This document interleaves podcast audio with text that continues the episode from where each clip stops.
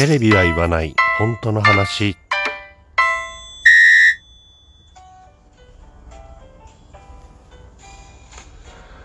この番組は私ともゆきが政治、経済、社会問題などなど自分の思ったことをぐだぐだとおしゃべりする番組です。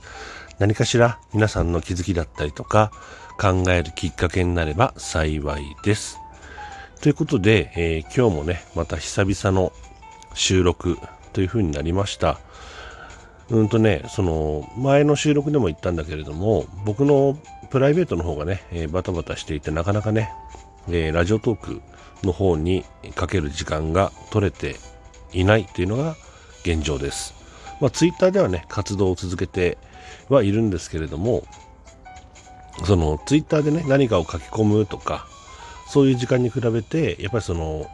ラジオトークっていうのはどうしてもね実質的な時間が取られてしまう、ね、この収録いっぽんじゅうにふんっていうのもそうだし、えー、それからライブになればね、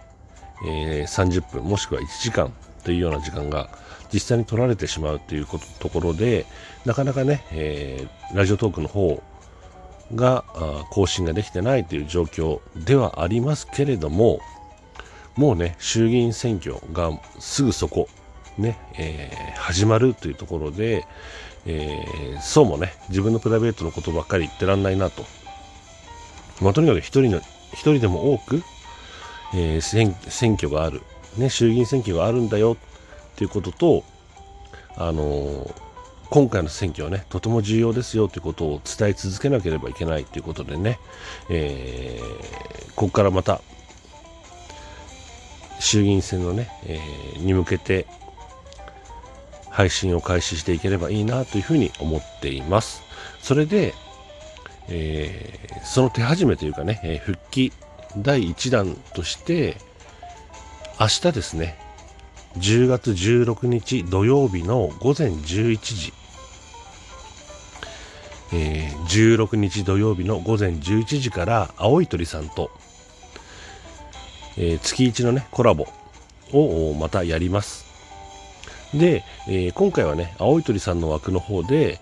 えー、お邪魔する形になりますので、えー、もしねお聞きいただける方は青い鳥さんの枠をね、えー、じゅういちじからお聞きになってください。もちろんね衆議院選挙についてお話をするつもりです。で、来週の水曜日か金曜日、来週だから、えー、じゅうがつはつかもしくはじゅうがつにじゅうににちの金曜日どちらかで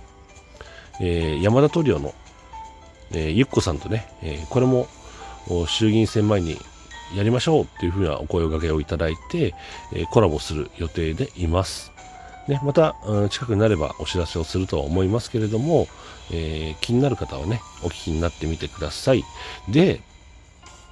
今日はですね何をお話しするかっていうと、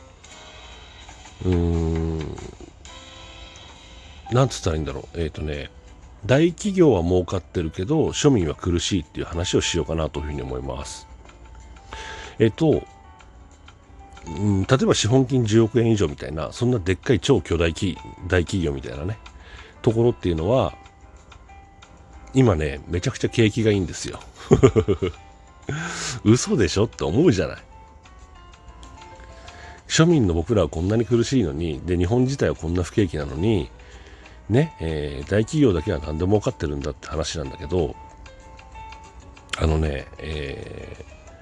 ー、なんつったらいいのかな、うーん言葉だけで言えば、ねえー、バブルの時代がありましたよね。せんきゅうひゃくきゅうじゅうねん、はちじゅうねんだいこう半からきゅうじゅうねんだいぜん半ぐらいにかけていわゆるそのバブル経済っていうのが日本には起こっていて、えー、いわゆる好景気、もう好景気のレベルを超えた好景気みたいないわゆる狂乱の時代って呼ばれる、ね、バブル経済、バブル景気ですけれども、その日本中がね好景気に沸いたバブルバブルっていうその時のその時よりも、えー、今大企業っていうのは利益を出してるんですよ。嘘でしょってね、にかいめ、今日にかいめですけど嘘でしょって話だけど、これ実際の話です。で、えー、その利益額っていうのをね、えー、グラフでデータで表すと、えっとね、そうだな。いつがき起点になったかな。えー、せんきゅうひゃくきゅうじゅうななねんじゃないな。えー、にせんじゅうねん？ にせんご 年わかんない。えっとね、ごめんなさい。僕もちょっと今、記憶が曖昧になっちゃいましたけど、えー、ある地点のね、えー、ある地点からあにせんにじゅうねんぐらいまでの間かな。の間に、えー、そういう大企業の経常利益っていうのが約さんばいに膨れ上がってます。多分だからリーマンショックの後ぐらいなのかな。それともにせんねんだいぜんはんかな。要するにもうバブルが弾けた後って感じかな。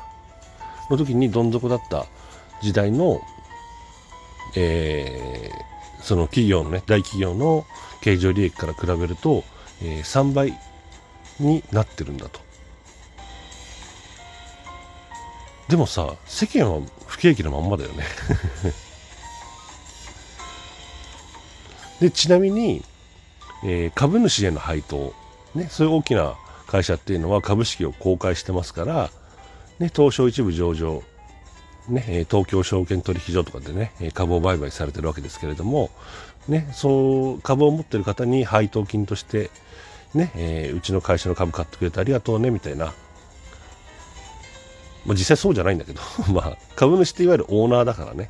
えー、こんだけ私たち企業は儲かりました、ね、株主様どうぞ、ね、差し上げるその配当金っていうのが、え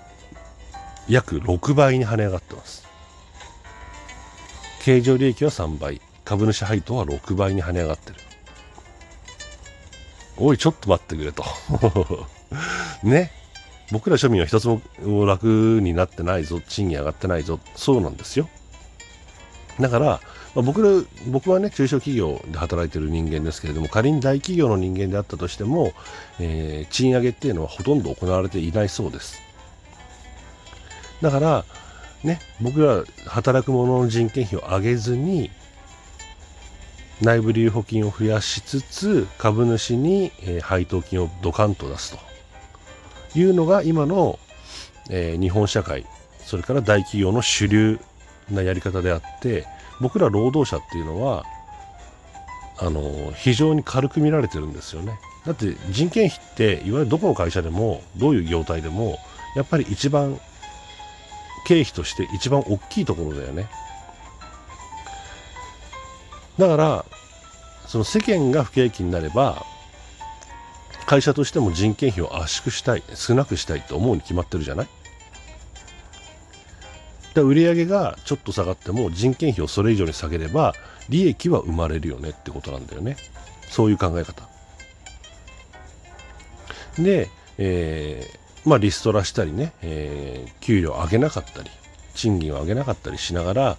その経常利益っていうのを確保してきたんだけれどもね、世間がいよいよ不況になってきて、まあ、それだけじゃね、えー、利益がなかなか出せないようになってきた。じゃあどうするか、そこで派遣法なんですよね。